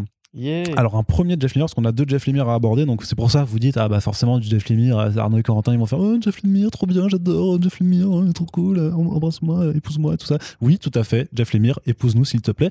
Donc on commence avec un nouveau spin-off de, de Black Hammer, donc l'univers de super-héros et un peu hommage à, à la, à toute la bande dessinée américaine de super-héros que Jeff Lemire a fait depuis maintenant quelques années. Euh, Skulldigger qui devait arriver plus tôt mais qui avait été décalé donc en, octobre. Donc maintenant il est là, enfin, Skulldigger et Skeleton Boy. Grosso modo, donc un spin-off de Black Hammer, mais vous avez absolument pas besoin d'a- d'avoir lu la série principale pour plonger dans cet univers. Donc, faut savoir que vraiment Black Hammer, co- comme je vous le disais il y a 30 secondes, c'est vraiment une série qui, en, même temps qu'elle raconte son histoire, est vraiment un portrait et un hommage en fait de la bande dessinée américaine, des archétypes, des héros créés par euh, les maisons d'édition, par les majors. Et donc là, Skulldigger, grosso modo, c'est le concept, c'est et si Bruce Wayne avait été euh, recueilli par le Punisher, grosso modo. Et donc, on va suivre un gamin dont euh, les parents se font euh, se font assassiner. Euh, le le Skulldigger qui est donc cette cette version du Punisher en fait arrive sur place et, et tue le, le malfaiteur mais en retard. Et finalement bah, le, le gamin va avoir une sorte d'obsession et va vouloir retrouver Skulldigger pour devenir un petit peu bah, son sidekick son, son, son, son Robin pendant que accessoirement le maire de, de la ville en question révèle être un, un ancien super-héros qui fait un peu penser à, à, à ce Watchmen avec la, The Hood. De Hooded Justice. Ouais, Who Did Justice. Euh, donc il réveille qu'il était un ancien super-héros pour gagner en popularité, se faire élire, et ça réveille en fait un petit peu à la façon de Dark Knight Returns, en fait, euh, sa némésis d'antan qui du coup va reprendre du service et commencer à voilà à vouloir semer le chaos et la destruction dans la ville Mm. et donc Skulldigger intervient Skeleton Boy donc son sidekick veut aussi euh, prendre part au conflit même si euh, Skulldigger lui dit qu'il est encore trop jeune et dans tout ça il y a une flic euh, qui inspecte qui suit et qui essaye de en fait euh, de ne de faire en sorte en fait d'empêcher euh, le, le, le gamin de devenir embrigadé par par Skulldigger en avec toute une réflexion sur est-ce qu'on est euh, forcément condamné à suivre euh, à, à suivre les pas de de ce genre de, de héros nihilistes qui, qui, voilà, qui sont un peu euh, euh, condamnés par le destin à être ultra violents et, et- et à tuer euh, ju- jusqu'à jusqu'à jamais. C'est excellent, Corentin. C'est tout simplement, c'est. Jeff Lemire, épouse-moi. C'est ouf. Ouais, Jeff Lemire. Euh, bah écoute, oui, puisque tu veux rajouter, c'est- génial comme bouquin. Euh, Skulldigger et Skeleton Boy, comme tu l'as dit, le- les référents euh, au Punisher sont Batman et même un peu à Etrigan aussi quelque part, puisque le grand vilain de l'histoire, c'est une sorte de croisement entre euh, entre Etrigan et le Joker, mais c'est quand même plus le Joker d'un corps de démon. ouais, c'est très le Joker quand même. Ouais, complètement. Et avec un côté aussi euh, un peu mafieux de, de Ghost Dog, tu vois, ou de, des Sopranos, toujours en, en survette. euh, C'est pas, pas- un démon élégant, tu vois. C'est un Mhm. démon qui vraiment adore porter du Adidas échancré et tout. Euh, donc c'est c'est trop cool déjà de base. Euh, donc effectivement, c'est en fait la réflexion de Jeff Lemire sur le concept du sidekick, de l'acolyte. C'est-à-dire en fait, euh, Euh, là, vous aurez bientôt Batman Ego euh, qui va arriver en France. Vous avez aussi Garth Ennis qui s'exprimait sur le concept du sidekick dans The Boys. Pas que. Il y avait aussi, je crois, Strass qui avait fait la série Sidekick. Donc c'est un truc qui est vieux comme le monde. C'est pourquoi un super-héros établi qui a les moyens et, et, les compétences pour faire une guerre contre le crime va embrigader des jeunes qui, eux, bah, n'ont pas encore les connaissances, son expérience et qui risquent la vie. À tel point d'ailleurs que beaucoup de, de Robins sont morts dans l'histoire, beaucoup de sidekicks sont morts dans l'histoire. Euh, Arsenal, tout ça, etc. C'est souvent un, un, trope même parfois de faire c'est ça. Voilà, y a les, on, parce qu'on parle des, des, femmes dans le frigo, on pourrait parler des enfants dans le frigo aussi. Mm. C'est le côté euh, tuer le sidekick ou le sidekick, le sidekick se drogue, le sidekick euh, part en couille, etc. C'est un truc qui est vieux comme le monde, effectivement, et ça interroge simplement le mal-être adolescent dans un prisme de super-héros, sauf que évidemment là, c'est des super c'est des enfants soldats entre guillemets. Mmh, mmh, Donc. Jeff Lemire qui a toujours été intéressé par justement cette, cette dynamique de père-fils. Euh, ce, cette Encore une famille, voilà. euh, là, la met au service justement d'une histoire de super-héros dans le contexte de Black Hammer, euh, qui est, je trouve, super intelligemment faite. Alors, comme tu dis, il y a des références à Watchmen, puisque effectivement, il y a le Woody Justice. On pourrait dire aussi que quelque part, le maire, c'est un peu Ozymandias qui a accepté de révéler qu'il était super-héros pour devenir populaire. Ben, et... euh, pas forcément. C'est euh, Mason, Hollis Mason plutôt en fait. Hollis Mason, non, mais je dis on pourrait dire. Je dis Mm. pas, c'est pas aussi clair que ça. Euh, de la même façon, voilà, le, le vilain, effectivement, qui fait très Joker. Euh, on va pas révéler qui. Non, voilà, non, non, surtout euh, pas là. Il y a des trucs, grosso modo, qui sont liés. En fait, tu vois, grosso modo, la boucle de la violence, de père en fils, de, de, de héros en sidekick, de figure paternelle en figure euh, d'enfant, de figure de fils, euh, qui est très bien foutu. C'est très bien, c'est très bien enchevêtré. C'est-à-dire que tu découvres encore des trucs au bout de trois numéros 3 ou 4 et tout. Et ça parle forcément à Jeff Lemire, qui lui, justement, je pense, pas, enfin, je crois pas qu'il ait déjà écrit vraiment des histoires, justement, euh, qui parlent vraiment de ça chez Batman ou chez euh, des, des grands super-héros établis. Enfin, il me semble que son, son Green Arrow n'avait pas de, de, d'Arsenal. Mais euh, Non, mais il y avait Miko quoi. il y avait Miko, il y avait une relation euh, père-fille. coup, Ouais. mais c'est différent. Miko, il a été entraîné de piquer les petites et tout. Mm. C'est, c'est pas justement un gamin qui, que tu trouves dans la rue et que tu dis viens flinguer des types avec moi. Parce que là, c'est vraiment le Punisher. C'est, il, tue, il tue des gens avec une, un crâne, un tu vois. crâne, ouais, avec un, Alors, un fléau en forme de crâne, on va dire. Sauf que c'est le gamin qui, même, qui, veut, qui veut venir. Tout à fait, tu vois. bien sûr. Mais tu t'as- pareil, il te refait la scène de Year One euh, très, enfin, quasiment plan par plan, tu vois. Donc c'est vraiment intelligemment fichu. Euh, on perd un peu justement. Enfin, au début, on voit des flashbacks et on se dit, ah, du coup, ça doit être lui dans l'histoire. En fait, c'est pas lui, c'est un autre mec. Euh, donc c'est voilà, la réflexion est intelligente, c'est bien foutu. Ça montre aussi justement pourquoi le Punisher n'est pas un super héros, mais bien un mec traumatisé qui a besoin de tuer pour se sentir vivant. Euh, pourquoi juste, on voit aussi un petit peu l'historique justement de Spiral City avec ces, anciens super-héros qui sont, des, qui sont euh, colorisés comme justement des vieilles séries pulp, etc. Il y a vraiment des trucs qui ressemblent beaucoup à ce qu'a pu faire justement. euh, merde, euh, qui c'est qui colorisait One en fait Je suis en train de me dire. Je sais pas. Bref, le coloriste ou la coloriste de One, c'est peut-être Lynn, Varley en fait. Je suis pas sûr, mais bref. Voilà, où tu vois justement des ambiances beaucoup plus, beaucoup plus violacées, beaucoup plus jaunes. À la Minutemen, euh, t'as un style graphique qui est dans l'ensemble extraordinaire. hein. C'est c'est Tonsi Zanjic euh, qui dessine et c'est putain de beau quoi en fait. Pareil, hein, c'est des aplats qui euh, qui sont très légers, euh, qui sont assez expressifs, voilà. qui font un peu Mazzucchelli mais en plus rond. Découpage très simple aussi, tu vois. Enfin, Découpage très simple, ouais, mais avec quelques idées quand même. Tu vois l'usage justement du noir et blanc euh, qui quelque part arrive comme une sorte de flicker pour faire varier les ambiances et C'était Richmond Lewis sur Year One, euh, les couleurs. tout à fait avec des référents pareils qui font justement très Frank Miller. Ouais, ouais, puis t'as cette utilisation effectivement de, de certaines cases en, en noir et blanc qui contrastent à mort avec, euh, avec, avec le reste et qui permettent justement de, de, de mettre l'emphase, de, de faire un Mhm. peu des suspensions temporelles mais qui sont hyper réussies. Ouais, complètement. Ça par exemple c'est une super page de une super page de découpage Ouais, ouais. pour guider le sens de lecture et tout, et qui arrive bien à varier les couleurs. C'est Zanji qui fait la couleur lui-même. hein.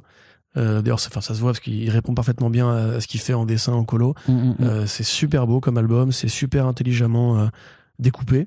Voilà, il y a plein de, il y a plein d'idées en fait. C'est vraiment il y a des- une idée toutes les toutes les deux pages. Euh, c'est sincère, c'est c'est c'est beau. J'adore vraiment moi ce, ce Joker et Trigan. euh, Ouais, ouais. euh, je, je suis plus que encore une fois c'est comme le Joker masque, tu vois. C'est je suis plus que le Joker parce que je suis un, un démon immortel en fait, tu vois. Et du coup, toi, l'espèce de Batman Punisher, tu vas pas réussir à faire grand chose. Et en définitive, tu vas, on va effectivement continuer à faire cette danse éternellement parce que bah, moi, je vais jamais mourir en fait. Mm. Donc, dans l'ensemble, c'est vraiment bien. Euh, c'est peut-être justement l'une des BD Black Hammer les plus accessibles, hein, parce que comme tu, comme tu le disais, elle est pas liée à un des héros de la saga principale, contrairement à Colonel Weird Cosmagog ou à, ça. On Ou y à fait. ou à euh, Barbarian euh, Red Planet aussi. Il y a des petites références à, à- au Black Hammer, en fait, à l'époque temporelle dans laquelle il, il agissait, en tête justement à cette époque du Golden Age qui révolue, parce que là, on est clairement dans les années 90, donc c'est vraiment aussi, euh, même le contexte temporel est là pour, euh, euh, pour évoquer ce Dark Age, en fait, des, des comics, et euh, justement quand, euh, ouais. quand euh, Dark Knight Returns était là, quand le Punisher était là aussi, tout ça. Donc c'est vraiment euh, cet hommage-là. Mais voilà, il n'y a vraiment pas besoin d'avoir lu Black Hammer pour rentrer dans cet univers. Par contre, c'est une très bonne porte d'entrée. Pour vous, si ça, ça vous plaît, bah, dites-vous que tout le reste aussi, c'est le même type de registre, c'est-à-dire qu'on va parler de super-héros, on va rendre hommage à la culture pop et à la bande dessinée et aux héros euh, de comics, tout en voilà, tout, tout en euh, s'intéressant à des personnages qui sont euh, passionnants à De toute suivre. façon, il l'avait dit, il est mis en interview justement qu'il voulait faire un hommage à Frank Miller. euh, Mhm. Et ça se voit. Enfin, j'ai effectivement, c'est vrai que c'est aussi Frank Miller, un mec qui était très critique de la dynamique des, des sidekicks. C'est le premier à avoir tué un Robin quelque part avant le vote de euh, de Family. Là, effectivement, tu vois très bien cette transition d'époque qui, oui, oui, non, si. Mm. Cette transition d'époque, parce qu'on on a dit qu'il l'avait annoncé entre guillemets. tu vois. Mhm. Cette transition d'époque, disais-je, donc au niveau de la colo et du trait. Euh, voilà, que dire. Déjà, il faut lire Black Hammer. En général, Ouais, si vous n'avez ouais, clair. vraiment, mettez-vous-y, parce qu'on on sait qu'on vous recommande souvent de lire de l'indé, mais là, c'est de l'indé qui est clé en main, puisque déjà, c'est une des vedettes euh, de l'industrie des comics en général, qui a fait des BD de super-héros que vous avez sûrement déjà lus, et qui en plus, là, continue à faire du super-héros, mais à sa sauce, à sa façon, et qui du coup développe des propos super intéressants, comme Creature of the Night par rapport à Batman, ou comme Batman Ego par rapport à Batman. C'est encore une fois une contre-lecture de Batman, ou plutôt de Robin, sur un plan très précis. C'est un peu le Robin Year One de l'indé, on va dire, euh, fait par un mec qui, quelque part, voilà, a beaucoup, beaucoup de trucs à dire sur les dynamiques entre le monde de l'enfance et le monde des adultes, et par un, euh, qui s'est en plus entouré d'artistes euh, extraordinaires. Voilà. Yes.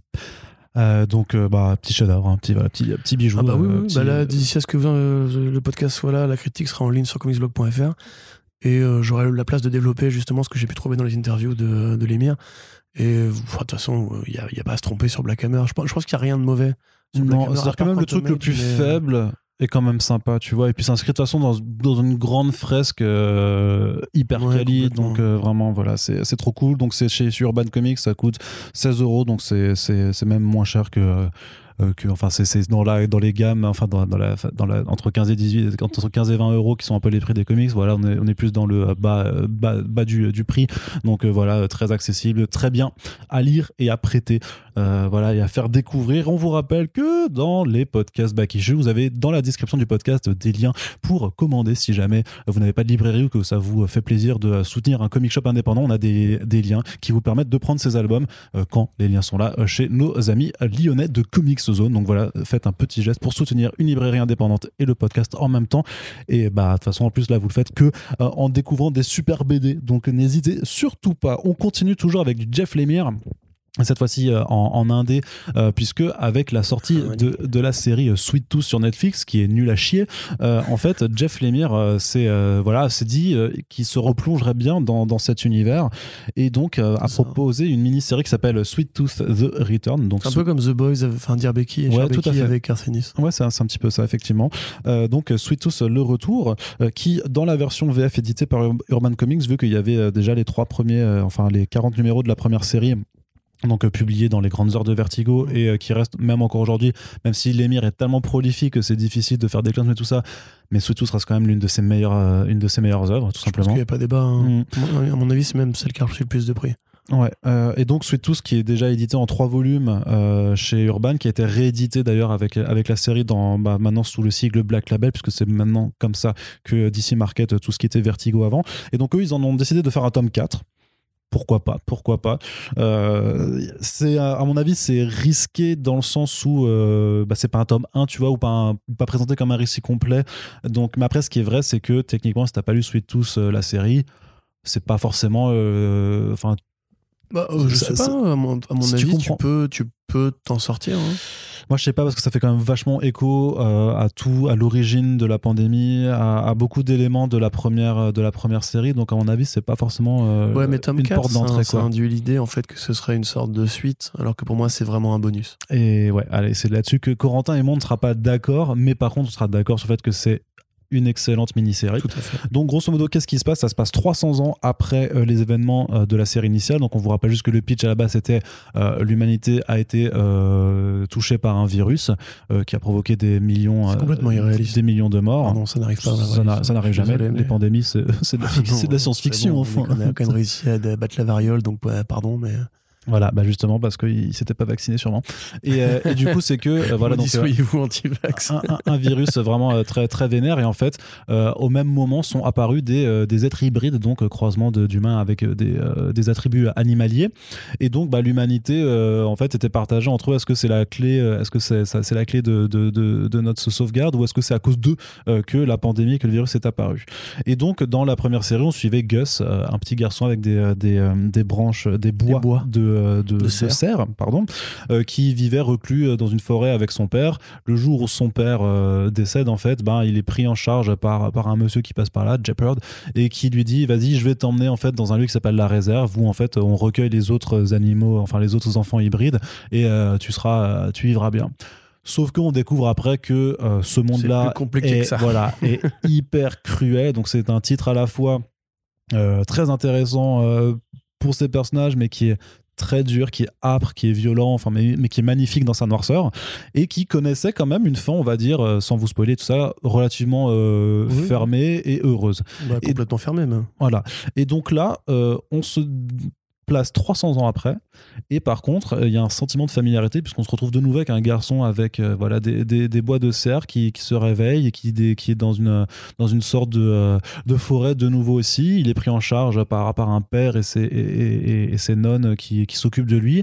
Et en fait, grosso modo, les- les- le, le pitch de la série, c'est que 300 ans après, en fait, les hybrides ont, ont- finalement ont pris euh, le, le pas à la surface de la Terre, comparé à avant où c'était quand même les, êtres humains. Et du coup, il y a une société d'humains qui vit reclus sous terre et dont on euh, peut supposer que Gus serait aussi une forme de, de messie. Voilà, aussi, on va voir que tout est bien plus compliqué qu'il n'en a l'air. Mais là, bien entendu, on peut pas trop rentrer dans les détails de l'intrigue parce que Non. bah voilà, on va pas vous spoiler tous tous les tenants aboutissants. Ce qu'on va dire par contre, c'est que c'est un magnifique retour aux sources pour Jeff Lemire, que ça reprend euh, justement les éléments bien connus du mythe de, de, Sweet Tooth et ça réussit à en faire quelque chose de moderne, à, et à, réintroduire, à présenter des nouveaux personnages qui sont tout aussi fascinants euh, dans leur complexité et dans leur noirceur que dans la, dans la première série. C'est toujours très violent aussi. Il y a des personnages qui sont créés, qui sont mortels. Enfin, Earl, pour moi, c'est trop bien. C'est donc le, le, le gamin à tête d'éléphant. Oui. Il est incroyable. Il enfin, il est trop, il est trop De toute chouette. façon, les hommes éléphants, c'est toujours une bonne idée. hein. Ouais, c'est ça. Ouais, clairement, on l'avait déjà dit avec Fallen World. euh, Ouais, donc ouais. euh, voilà, c'est Ou Elephant Man aussi. C'est ça, ouais. Donc voilà, Bon. enfin, c'est Jeff Lemire a progressé en dessin, mais il a faire toujours, un top des meilleurs hommes éléphants. mais il a toujours voilà un trait qui est mortel. La colorisation, c'est de nouveau euh, José Avilar-Rubia aussi qui s'en occupe, donc c'est beau. Euh, que, que dire C'est à lire en fait. Euh, lisez Sweet Tooth, lisez les 4 tomes et lisez aussi. Ah, T'es vraiment à ce point emballé, toi, du coup? Mais c'est trop bien. Mais, Moi, mais tu sais que Sweet Tooth, c'est Légère réserve, quand même. Sweet Tooth pour moi, c'est c'est viscéral, je quoi. sais, C'est- viscéral, c'est hein, vraiment. Lemire C'est pour ça que j'ai tellement euh, arragé sur la Ouais, série. mais hein. je sais bien, t'inquiète. On, a- on m'a même parlé à l'époque où tu, où tu connaissais pas encore trop Jeff Lemire euh, sur DCP et je t'avais dit justement, bah, t'avais lu Sweet Tooth Ah ouais, c'est trop bien ça et tout. Et c'était l'un des rares intégrales de Vertigo que t'avais lu d'ailleurs. C'est ça. Euh, non, mais moi je suis Toujours la seule que j'ai lue, en fait. C'est super cool, c'est génial de retrouver ce petit personnage et cet univers justement d'hommes euh, Avec un petit twist. d'hommes un peu désespérés, on va dire, dans un monde qui est très, qui est très compliqué. Euh, là, en l'occurrence, le, le setting souterrain, je trouve, euh, n'étouffe pas justement le scénario. C'est, on sent bien justement l'atmosphère un peu Huis clos. Huis clos, mais même entre guillemets au bord de la fin de l'humanité, tu vois, en mode euh, il reste plus que ça et c'est le seul endroit où on a pu vivre sans le ciel, sans, sans les étoiles et tout. Et là, quelque part, on voit que ça fait un peu des choses au cerveau. Euh, après, voilà, c'est toujours aussi bien dessiné. C'est quelque part d'ailleurs assez, je trouve ça plus souple que les débuts de Sweet Tooth, justement, où il avait quand même un trait plus, plus cassé et tout. Ouais. Là, on sent quelque part qu'il est à l'aise dans ses. Bah, Il y, a, y plus de 10 ans de dessin entre temps. Donc, Ou après, c'est pas un mm. mec qui dessine tous les, tous les jours non plus, mais euh, c'était cool d'ailleurs. Quand même. Trillium. euh, Trillium, c'était il y a 6-7 ans. Hein. ouais, mais Trillium, non, mais après, il a dessiné d'autres choses. Enfin, voilà. Aussi récemment. Et euh, bah, Bah Maze. là, euh, Maze Book. euh, Facebook, c'est récent. Mais ce que je veux dire, c'est que c'est pas un- on connaît plus le scénariste. mm, oui, bah, en termes de, de Quand productivité, il oui. revient au dessin, c'est toujours un petit événement, tu vois. Et là, effectivement, il fallait que ce soit lui qui revienne. Euh, la colo est top, les interactions sont top. le message euh, qui est plus porté religion, je trouve. Ouais. Euh, plus porté justement. parce qu'on pourrait croire au début que c'est une sorte de propos un peu anti-Trump et tout, un peu. Mais en fait, pas tellement. C'est plus une sorte de croisement avec Preacher. Je sais pas comme si justement ils essayaient encore une fois d'attendre le fils de Jésus, on va dire, avec une société qui est vraiment très, très rigide, très guindée. Un propos sur la contestation, sur la rébellion. On voit d'ailleurs que les humains sont pas aussi dociles que ça a pu être le cas dans d'autres BD science-fiction un peu dystopiques. Là, vraiment, les humains, ils ont pas forcément envie d'obéir. Euh, les personnages sont intéressants. Le vilain est très bien fait. J'aime bien justement le fait qu'il l'appelle le père. Tu vois, euh, c'est pas, pas un spoil ça. Dès que vous le voyez, vous dites oui, ok, lui c'est le vilain. Euh, qu'il appelle père, justement, dans, encore une fois, cette allégorie père-fils. euh, et ce côté, justement, Bah Gus, oui, oui. Gus n'est plus un enfant. Il le dit, il dit souvent, il dit je suis un ado maintenant, j'ai pu euh, l'âge de me faire dicter ma conduite, je suis pas con en fait, j'ai compris comment ça marchait la vie. Il est plus aussi naïf que, que dans la Est-ce qu'il y a un bon série, ouais. prolongement justement, Mm. même pour Jeff Lemire, un expédient, parce qu'en fait, il y a entre la fin de Sweet Tooth, entre le dernier numéro de Sweet Tooth et l'avant-dernier, il y a quand même une évolution de Gus qui est plus rapide. Euh, Et on voit pas justement cette, transition, cette, transformation euh, vers l'âge adolescent, vers le moment où tu découvres un petit peu euh, qui tu es, etc. Effectivement, le personnage de Earl est, top et tous les éléphants, enfin les hommes éléphants sont top en général. S'il vous plaît, créez-moi des hybrides d'hommes éléphants. la science peut le faire maintenant. c'est un caprice personnel. Après, voilà, moi, la reproche que j'aurais à faire, ce qui ne veut pas dire que je vous déconseille de l'acheter, hein, je trouve que c'est très bien si vous avez aimé Sweet Tooth, comme moi et comme Arnaud, c'est une très bonne lecture. C'est que, effectivement, euh, j'imaginais peut-être un truc plus long ou un truc qui est une, conséquence, entre guillemets, plus, plus utile, plus définitive, plus sentencieuse, limite, sur l'univers. Parce qu'en vrai, tu peux t'arrêter à Sweet Tooth volume 3, entre guillemets, sans lire le volume 4. Ça change pas grand-chose à ta vie, à ta vie, tu vois. À la limite, The Boys Dear Becky, c'est un peu pareil. Mais Ennis mettait des trucs du, du présent, tu vois, le propos justement sur le Brexit, sur le, le monde qui partait en couille et le désespoir de Huey, ou même interroger un peu rétro- rétroactivement pourquoi Butcher était pas juste un, un enfoiré. Euh, que là, pour le coup, je trouve que c'est bien, mais c'est un cadeau aux fans, tu vois. C'est un cadeau aux fans en mode, regardez, allez, euh, la série va sortir, ce sera naze, vous le savez, je le sais. Voilà une bonne BD pour vous rappeler pourquoi j'ai fait Sweet Tooth et pourquoi c'était bien à l'époque. Mm. Et euh, ça marche. Mais je pense que justement l'appeler volume 4, à mon sens, c'est une, erreur.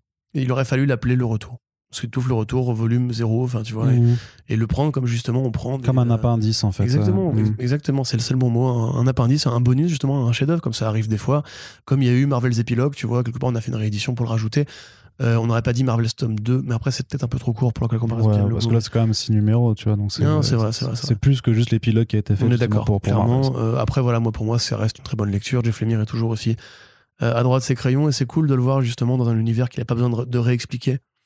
Euh, parce que tu vois, là, The Maze Book, par exemple, ça, ça démarre et on voit directement Ah, tu nous refais ce truc-là, tu nous refais ce truc-là. Alors que là, comme il sait que les gens ont déjà lu ce qui se fait- ce qui s'est fait avant, Ouais. il se laisse aller, il pose ses personnages, ses idées. C'est super fluide, ça va très vite.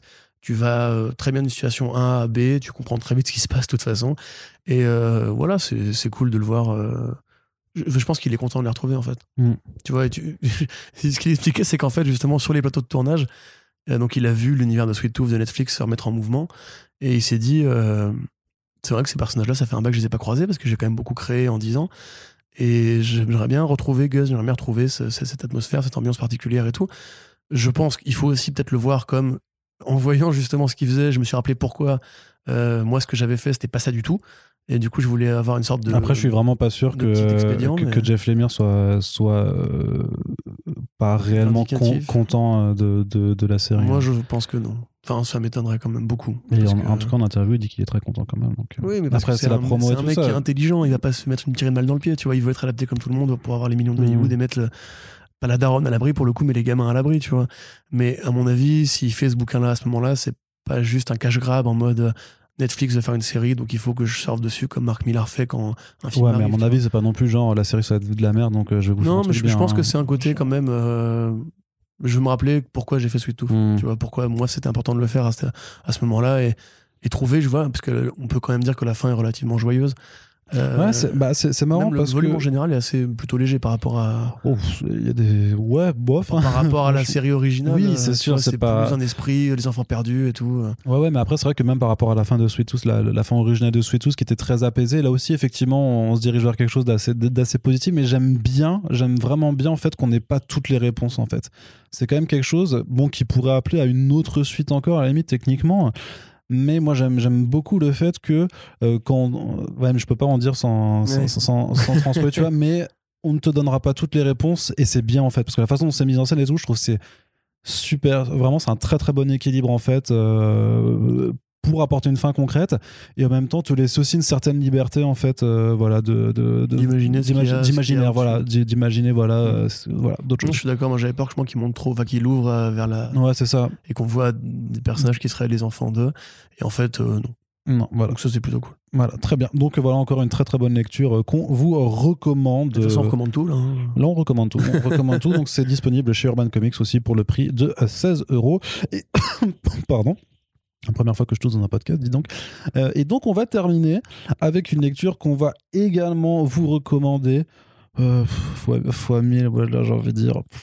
Puisqu'on va vous parler donc de euh, Beta Rebuild, qui sort chez Panini Comics, qui est donc euh, la mini-série en 7 numéros écrite et illustrée par un certain Daniel Warren Johnson, prodige de la bande dessinée américaine, qui nous a fait Space Mullet, qui nous a fait Extremity, qui nous a fait Murder Falcon, qui nous a régalé ensuite en, en passant en mainstream, qui nous a déjà régalé sur toutes ses œuvres indées. Clairement, c'est un, c'est un vrai malade du dessin, de la mise en scène et du propos Un malade. et qui, euh, voilà, en passant dans le mainstream, a fait Wonder Woman Dead Earth, qui est incroyable, qui est une histoire incroyable, qui est magnifiquement illustrée, et donc qui ensuite, bah, euh, vu que c'est un pote de Donny Cates, vu qu'ils avaient bossé ensemble il y a quelques années en faisant The Ghost Fleet, euh, qui est d'ailleurs disponible chez Urban Comics de mémoire, euh, en fait, voilà. pas par là que vous devriez commencer si vous voulez commencer des WJ. euh. Non, non, non, c'est pas par là, mais ça, ça reste une, une lecture très sympa aussi.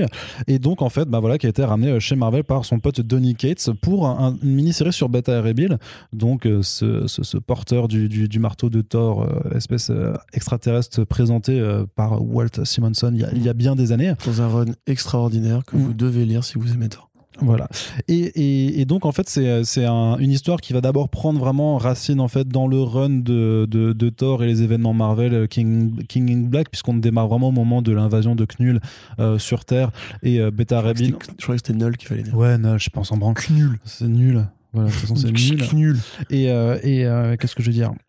Voilà, commence au moment où Knull a envahi la Terre. Voilà, donc euh, Beta Rebuild a été chargé d'être le gardien d'Asgard euh, depuis peu de- dans le run de Thor justement, Euh, et en fait bah, il va devoir défendre Asgard contre euh, à l'arrivée d'un Fin Fang Foom, le gros dragon, Raciste. le gros dragon raciste. le gros dra- enfin qui a été créé Oui. sur des stéréotypes racistes, ouais. et donc voilà qui a été nullifié et que donc grosse baston d'entrée de jeu. Puis très rapidement en fait, en fait le truc c'est que Beta Rebuild s'est fait casser son marteau Stor- Stormbreaker. Et ne peut plus en fait retrouver son apparence euh, humanoïde. Euh, donc il est, il il est coincé dans sa forme euh, che- chevaline et du coup bah, ça lui pose des bails par rapport à sa monstruosité, le fait que euh, Bah, il arrive pas à baiser quoi. Voilà, C'est qu'il peut Il pas faire, à serrer en soirée avec sa gueule de, avec sa gueule il de peut, moche quoi. il- C'est voilà, tout. il peut pas enta- il peut pas consommer. C'est vraiment ça. Non, mais il peut pas consommer sa relation amoureuse avec, avec Lady Sif. Donc, il décide de partir en vaisseau à la recherche d'un nouveau marteau et surtout d'aller chercher Odin pour lui dire Vas-y, c'est à toi de me redonner mon marteau. plaît, Tu me fais un nouveau joujou pour. Voilà, mon marteau empreint de tes pouvoirs qui me permettra de, de, pouvoir changer euh, d'apparence. Et donc, après, bah, on vous raconte pas ce qui se passe parce que c'est une énorme épopée euh, cosmique et de fantaisie cosmique, en fait, où euh, Daniel Warren Johnson a réussi très très bien à prendre appui dans un, dans un, dans un événement de continuité pour ensuite vraiment juste parler de son personnage, de retracer en fait ce qui est important dans la continuité de ce héros, dans sa personnalité, de retracer son traumatisme aussi, de, la façon dont il a été créé, parce que c'est pas très joyeux en fait comment il a été choisi pour être un peu le protecteur de, de, sa, de sa race extraterrestre. Et ensuite, bah, c'est aussi un déluge de, euh, de décors pas possibles, de, de grands vaisseaux spatiaux de, de SF, parce qu'il adore ça, de d'action et de bagarre, mais phénoménal. Et justement, euh, le point est de souligner que pour, pour le coup, Panini a très bien fait le taf, puisqu'en fait, il propose une édition en format agrandi. Donc, euh, je sais plus si c'est plus grand, euh, un- je crois que c'est un peu plus grand que, le, que leur Deluxe, mais du coup, ça permet vraiment aux planches de Daniel Warren Johnson de respirer très bien. Voilà, sur, sur ce grand format, c'est en fait c'est ce qu'il faut faire pour tous les Daniel Warren Mm. Johnson. C'est un bon gros- papier aussi. Grosso modo, ouais, non, non, mais l'édition est vraiment finie. grippe un peu au doigt, j'aime bien. Ouais, l'édition est vraiment très, très, très bien foutue. Et puis, ouais, enfin, vous allez vraiment. hein, Il y a des Il y a scènes. des de- références à Star Wars. Ouais, ouais, ouais. Mais il y a des scènes de, de baston, il y a des, des trucs, mais c'est Il y a incroyable. une scène même qui est une scène de Star Wars où euh, ces deux personnages qui accompagnent Daniel Warren Johnson, euh, putain, Beta Ray Bill, pardon, vont euh, aux tourelles euh, nord et sud Mm. du vaisseau. Et c'est vraiment le putain d'hommage à Star Wars, que c'est un gros nerd de Star Wars. Ouais, mais non, mais ça, son sens de la mise en scène, ses, ses perspectives, c'est tout. Enfin, vraiment, c'est, ce mec, c'est euh, simplement l'un des meilleurs artistes euh, actuels, tout simplement. Vraiment, c'est euh, le monde se souviendra de Daniel Warren Johnson quand nous ne serons plus là. Et, euh, et voilà, c'est- des dingueries, c'est des dingueries à chaque chapitre. C'est ultra kiffant, c'est trop bien. C'est moi, c'est pour moi, c'est le meilleur truc que Marvel a sorti cette année. Je vraiment, j'en ai rien à foutre de ce que euh, penseront les autres. Il y a d'autres trucs qui sont très bien, hein, qui sont sortis cette Non, je année. réfléchis pas de. C'est pas forcément faux. Mais je- Mais euh, pour moi, c'est ouais, non, c'est ultime, c'est ultime. Voilà. Très bien. S'il y a une seule BD que vous devez acheter ce mois-ci chez Panini, c'est ça. Ah, chez Panini, oui, d'accord. Non, mais là, là, on vient de dire déjà qu'il y a 5 BD à acheter, clairement. Donc, il y en a effectivement, ça fait 4 chez Urban et une chez Panini. Euh, mais euh, du coup, vraiment, celle-là, si vous devez en prendre qu'une seule, c'est celle-là. Trop bien. C'est juste trop bien. C'est trop bien. Ah non, il aime bien les grosses bagarres. Mais j'aime bien, mais non, mais j'aime son, son, son style, j'aime la façon, parce que c'est, il y a, il y a des gens, il y a plein de gens qui font des, des comics avec de la bagarre, mais où tu ressens rien, mais là, tu sens la, le dynamisme, la, la puissance des coups, la, la façon dont il, je te dis, il y a un travail sur les mignon perspectives, sur le content. cadrage, sur, sur tout qui fait que, mais ce, ce mec, c'est, en termes de metteur en scène, c'est, c'est, c'est, c'est, c'est quoi, c'est Gareth Evans sur The Red? Oui. Ouais, c'est ça, bah, c'est le Gareth Evans de, de, de la BD en termes de, de ressenti, parce que tu ressens l'action là-dedans. C'est pas juste c'est autre chose que le dessin. Il y a quelque chose qui te, qui te transporte, qui t'aspire dans les pages et qui te fait vraiment vibrer en fait. C'est euh, c'est un truc de malade. Voilà, c'est tout. Très bien. Vas-y, si tu veux dire Mais non, quelque mais je chose. même pas demander mon avis. Je te demande ton avis, sale bâtard. Euh, bah, moi, j'ai bien aimé. Je trouvais ça cool. Non, ouais, je trouve ça très cool, évidemment. Euh, J'aime beaucoup la façon dont euh, il s'approprie le personnage de Beta Ray Bill, effectivement, en jouant sur, sur la frustration de ce gars qui, effectivement, a pas le, le physique qui- qu'il aimerait, on va dire. Euh, qu'il en fait un, vrai- un baroudeur cosmique, mais vraiment à l'américaine, à la Space en fait, avec le t-shirt, la casquette, qui fait justement très, très le mec, le, le- le camionneur de l'espace, tu sais, années Mhm. 80 et tout. Euh, la première scène où il apparaît. euh, alors, il y a des références à, à Hook, la légende du capitaine Crochet de Steven Spielberg dans, dans la BD, euh, à deux moments, au début et à la fin, avec une scène justement où, en fait, pour ceux qui n'ont pas vu ce film, c'est donc un- un- le- le- la suite de Peter Pan, où Peter Pan, âgé, a oublié le pays des merveilles, Et revient au pays des merveilles et découvre qu'un autre jeune gars mène les enfants perdus, qui s'appelle Rufio, et il a l'épée de Pan, comme entre guillemets Thor a le marteau euh, Mjolnir, alors que Beta Bill mériterait d'avoir le marteau Mjolnir. Et dans ce film-là, euh, quelque part, euh, justement, Robin Williams qui joue Peter, Peter Pan, Peter Browning, va devoir réapprendre à être euh, celui qu'il était avant et à retrouver son physique. Et t'as deux références très explicites, très explicites à ça. Alors au début, moi je croyais que, que lui c'était Rufio, entre guillemets, c'est-à-dire que c'était le, le deuxième porteur de l'é- de l'épée, comme Beta, Ray est le, le deuxième porteur du marteau Mjolnir. Et en fait, à la fin, tu comprends que maintenant c'est lui, Peter Pan, et donc quelque part, il cherche à redevenir le héros juvénile et svelte et, et puissant qu'il était, avec euh, bah, une nouvelle arme, puisque l'autre est, prise. Donc ça, j'adore déjà, moi, les références à Peter Pan dans les, univers cosmiques, c'est toujours une bonne idée. Euh, effectivement, au niveau de la baston, c'est top. T'as vraiment même en plus une sorte de, noblesse, puisque Warren Johnson, c'est un mec qui aime bien justement, euh, au-delà même de la baston, la grandeur de, de l'action. On sent que c'est un mec qui aime le métal, on sent que c'est un mec qui aime les, pochettes d'albums de métal. Quand Beta Ray arrive euh, pour dé- défendre la forteresse et qui dit euh, Soldat de Asgard, vraiment, t'as des, des, vibes de Peter Jackson euh, qui, ou même de Zack Snyder qui dit Spartiate, quel est votre métier? et tout. T'as des très beaux combats, une Lady Sif qui est merveilleusement belle. Et une scène qui justement je trouve assez géniale parce que on en, on en blaguait dessus tout à l'heure mais il y a vraiment un propos sur l'impuissance en fait Ouais, aussi. ouais, où justement, c'est, il a vraiment, quand Thor a, a détruit Stormbreaker, il a vraiment castré en fait Beta Ray Bill au point que justement il peut pas, euh, il peut pas niquer quoi avec sa copine parce que juste il peut pas redevenir dans la forme qui lui permet de faire ça. Et donc c'est assez rigolo parce que ça joue sur un traumatisme. euh, les, toutes les histoires de Warren Johnson ont un côté un peu déprimé. Il y a toujours un petit spleen qui, qui navigue ou un- même un gros spleen qui navigue. Ouais. Space Mullet, c'est très déprimé, c'est très, c'est bicolore, hein, c'est du bleu et du blanc. Euh, Extré- Extremity aussi. Extremity, hein, c'est très triste, effectivement. à fond. euh, voilà, Murder Falcon, bon bah c'est littéralement une histoire qui parle de deuil. Euh, donc voilà, il y a toujours ce petit côté-là. Et là, le fait de l'insérer dans un personnage qui justement a ce côté un petit peu surfeur d'argent, d'être euh, un mec coupé de sa, sa planète, sa planète qui a été détruite par surture. Ce côté, je suis pas le héros, je suis un, un mortel au milieu des dieux et j'ai cette, cette- cette figure affreuse qui, qui m'a été imposée en chirurgie et tout. Euh, évidemment, ça peut convoquer que de la dépression, que, de la déprime, que euh, une envie de reprendre les rênes de sa vie, comme justement le héros de Murder Falcon avec la musique. Un côté, je vais me battre euh, dans ce que j'aime et ce que je sais faire pour ça, tu vois. J'aime aussi beaucoup le personnage de, aide-moi, l'Asgardien qui l'accompagne, Scourge. Merci, tu m'as beaucoup aidé, Arnaud. Pardon. Voilà, avec les flingues. Tu avais dit, genre, le paradis, c'est- trop cool, mais en fait, il n'y a pas de flingues, donc euh, c'est nul le paradis. Parce que moi, ce que je veux, c'est des grosses mitrailleuses, etc., comme dans le film Thor Ragnarok, sans qu'il a voulu faire une petite référence avec, avec ça. Le Odin aussi, qui est trop bulky avec sa bière, euh, son, son bidon de bière sous le bras, c'est génial. Les combats sont bien. Il y a des références à des, des vrais combats de catch, en fait. Je pense que Warren Johnson, pareil, doit être un fan de la WWE, parce que t'as vraiment un moment donné où il affronte un mec et il lui fait un pilon euh, en mode genre, tu sais, je te soulève et je t'écrase comme ça. Euh, des coups de genoux aussi qui font très, euh, très catcheur, entre guillemets. Euh, voilà, voilà. À la limite, le micro-reproche que j'aurais à faire, c'est le traitement de. Alors en VO, c'est Scuttlebutt, le, le nom du vaisseau. Ouais. Parce qu'il a toujours une sorte de vaisseau qui l'accompagne partout, euh, Ouais. Et en l'occurrence, bah, c'est à la fois son vaisseau et à la fois justement une sorte de sidekick, voire de.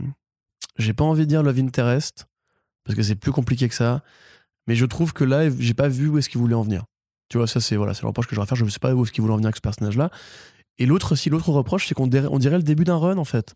Et j'aimerais bien qu'il y ait, en fait, une suite à ça, parce que quand tu. ah bah oui. quand tu euh, finis l'histoire, Quand tu- t'as goûté à ça. euh, Tu sais même pas si c'est positif ou négatif ce qui s'est passé à la fin. Enfin, le Mm. regard dans le miroir et tout, tu te dis, mais est-ce qu'il est content, pas content? Est-ce qu'il est frustré, pas, frustré?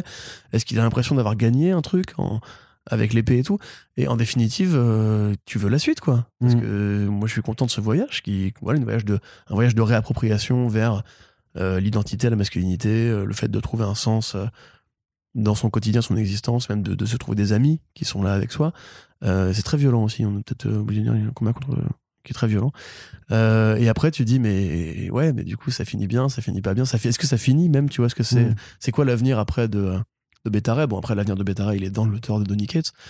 Mais euh, voilà, moi, j'ai trouvé ça vraiment top. Effectivement, le format de Panini est, est très bien choisi. Euh, quelque part, justement, à côté, le Skulldigger qu'a Tony, qu'a Tony Zanjic, je trouve qu'il est un peu étroit, justement, parce que Mm. pareil, c'est un artiste extraordinaire. Euh, là, quelque part, on sent que Panini a compris, comme justement Urban avec le format de euh, Dead Earth, qui était justement calqué Après, c'est parce que c'est Black. Label, donc euh, c'était Ouais, juste sur le format des planches qui est plus grande en fait de, de justement, c'est drôle de se dire que les, les deux principales œuvres de Warren Johnson éditées en France ont déjà ce critère différenciant d'avoir justement un, un format particulier qui rend grâce à ses dessins. quoi. Mais sans vouloir, euh, après, sans, sans trop le truc, c'est que vraiment pour le Dead Earth, c'est le Black Label, les planches Oui, sont comme, comme ça, ça de toute façon, oui, c'est comme sais. ça aussi. Alors que là, par contre, c'est un vrai choix d'avoir voulu proposer ça en plus Bien grand sûr. parce que le format comics c'est voilà, plus petit. Voilà. Et donc, du coup, bah, ça fait déjà un artiste qui, qui dénote dans une bibliothèque, Ouais. comme il dénote dans l'industrie des comics. Et Donc, comme justement euh, au niveau de son style, euh, enfin, tu sais pourquoi tu rentres, entre guillemets. Et si vous êtes fan de Donny Cates, typiquement, ils ont les mêmes délires. C'est les monstres Mm. géants, euh, les grosses bastons qui défouraillent. D'ailleurs, il faudra commencer à parler du tort de Donny Cates à un moment donné, parce que c'est un peu dans les mêmes eaux. Mais euh, voilà, enfin, moi j'ai bien, j'ai bien aimé, j'ai bien kiffé. Je suis pas aussi euh, enthousiaste que Arnaud, parce que je pense vraiment que j'ai préféré Dead Earth, mais à tous les niveaux. Mais moi, j'ai tout. j'ai- j'ai- j'ai- moi aussi, techniquement, je préfère Dead Earth, voilà. mais j'ai quand même pris un pied pas possible là-dessus en fait. Mais moi, je, je voudrais un tome 2. Ouais. Je, je- Ouais, bah, je trouve que c'est euh, un, c'est un- trop bon début pour s'arrêter. faut aller dire euh, ça à Sibulski et en même temps, moi, Ah, je suis, moi, je tu serais le pas. connais, toi, je crois, non, C'est vrai, c'est vrai, c'est vrai. Attends, je vais, je vais le ramener. Sibulski-san Allô, Sibi Ouais. Eh, salut, Ah. Corentin, comment ça va CB Hey T'étais où? T'étais caché? Et oui, j'étais derrière le canapé. Ah putain, en je train suis de content me de te voir, faire mon une pote. hein. ligne de C. Avec Niclo. Ah, alors, alors, paraît que tu veux un nouveau Daniel Warren Johnson? Je sais pas du tout où on va avec ce sketch, mais tout à fait. j'adorerais un nouveau Daniel Warren Johnson. C'est de l'improvisation. Bah écoute, Corentin, on va se faire des trucs, toi et moi, en off, et puis on en parlera après. Ok, je suis pas chaud par contre. Un un pervers quand même. non, mais c'est le harcèlement chez Marvel. c'est ça. Mais en tout cas, quelque part là, justement, il enchaîne les projets. C'est compliqué de se dire que Bon, on sait pas ce qu'il fait après, ne du va coup, pas en fait, vraiment là. percer dans l'industrie à terme parce que Mais il a déjà percé, mon gars. Là, c'est pareil. je- par rapport au message board de euh, cette BD-là, il y a tout le monde vraiment dit que c'est extraordinaire. Il y a quelques, quelques tarés de la continuité, de la continuité Thor qui font non, est pas, c'est pas comme ça.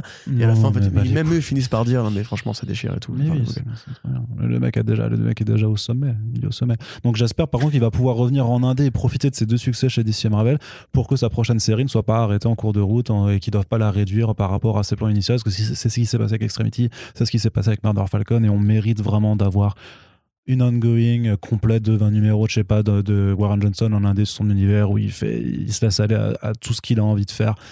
Parce que c'est un, un furieux, c'est un fou furieux. Quelque part, c'est con de pas lui en plus, c'est un merveilleux euh, être humain, du coup, en plus, vraiment. Tout à fait, de pas lui avoir filé Hulk quelque part parce que moi j'aurais bien mais il peut pas faire du un- mensuel sur du long terme non plus, tu vois. Faut vraiment Ouais. lui, laisser, lui laisser le temps de faire son truc. Tu vois, c'est pour ça une mini-série, c'est très bien. C'est ce qu'il a fait aussi avec Ouais, c'est tu vois, vrai, c'est t'as très bien. C'est vrai qu'il a un trait qui autorise difficilement le mensuel, mais à mon avis, ce serait une bonne façon de le faire Mm. exister aux côtés des géants qu'il adore, parce qu'en fait, je pense que c'est l'artiste préféré de plein de gens qui bossent chez Marvel actuellement. Mm. Mais euh, tu vois, je pensais genre à une sorte de, suite à Planet Hulk avec, euh, avec ce trait-là, parce que pareil, il y a le côté spleen, il y a le côté déprimé de. Ouais, ouais, bien Banner sûr, ouais, de Banner, ouais, ouais, ouais. Et il y a le côté violent, il y a le côté monstre géant, il y a le côté alien, tu vois. Ouais, mais pour le coup, autant le faire revenir en indé pour moi aussi, tu vois. Non, pourquoi pas. Voilà. On verra bien ce qu'il annonce. En tout cas, voilà, c'est de la frappe. Prenez-le, prenez-le. Donc ça coûte 22, 22 euros. C'est disponible en, li- en librairie. euh, et c'est voilà. Si vous aimez la viande de cheval. Ouais, c'est ça. Donc voilà, on a fini ce back issues avec euh, donc 5 titres, 5 recommandations. Donc euh, vraiment, euh, voilà, bah, si vous n'avez pas le temps de les, ou, ou- ou les économies pour le faire, euh, gardez ça en tête euh, au pire pour les achats de Noël et tout ça. Franchement, si vous pouviez tous mettre un, un, un, un bêta rebuild sous les sapins à la fin de l'année, Et un ça- Skull Digger. ça, ça me ferait et un Skull Digger, allez, ça nous ferait vraiment très très plaisir. En tout cas, n'hésitez pas à nous dire ce que vous en avez pensé, si vous avez lu ces BD, si vous comptez les prendre après qu'on vous les ait vendus euh, euh, Oui, vendu, comme des, comme des Yankees de la dernière heure. Et euh, bah voilà, partagez le podcast aussi, parce que c'est comme ça que vous pourrez faire aussi découvrir toutes ces belles BD à, au plus de monde possible. Vive Et les au frais, au frais, Noël approche. euh, Servez-vous des back issues justement comme euh, d'une bible pour essayer de faire découvrir la BD aux gens. Ah tout à fait parce que du coup il y a plein de back issues avec toujours des recommandations et tout ça. Donc euh, voilà on finit ce podcast. Euh, vive la BD vive les comics vive Daniel Warren Johnson. Et on se dit à très bientôt pour le prochain podcast. Salut! Salut! Et CB il dit pas au revoir. Hey salut salut comment ça? Je, je te retrouve après. Salut CB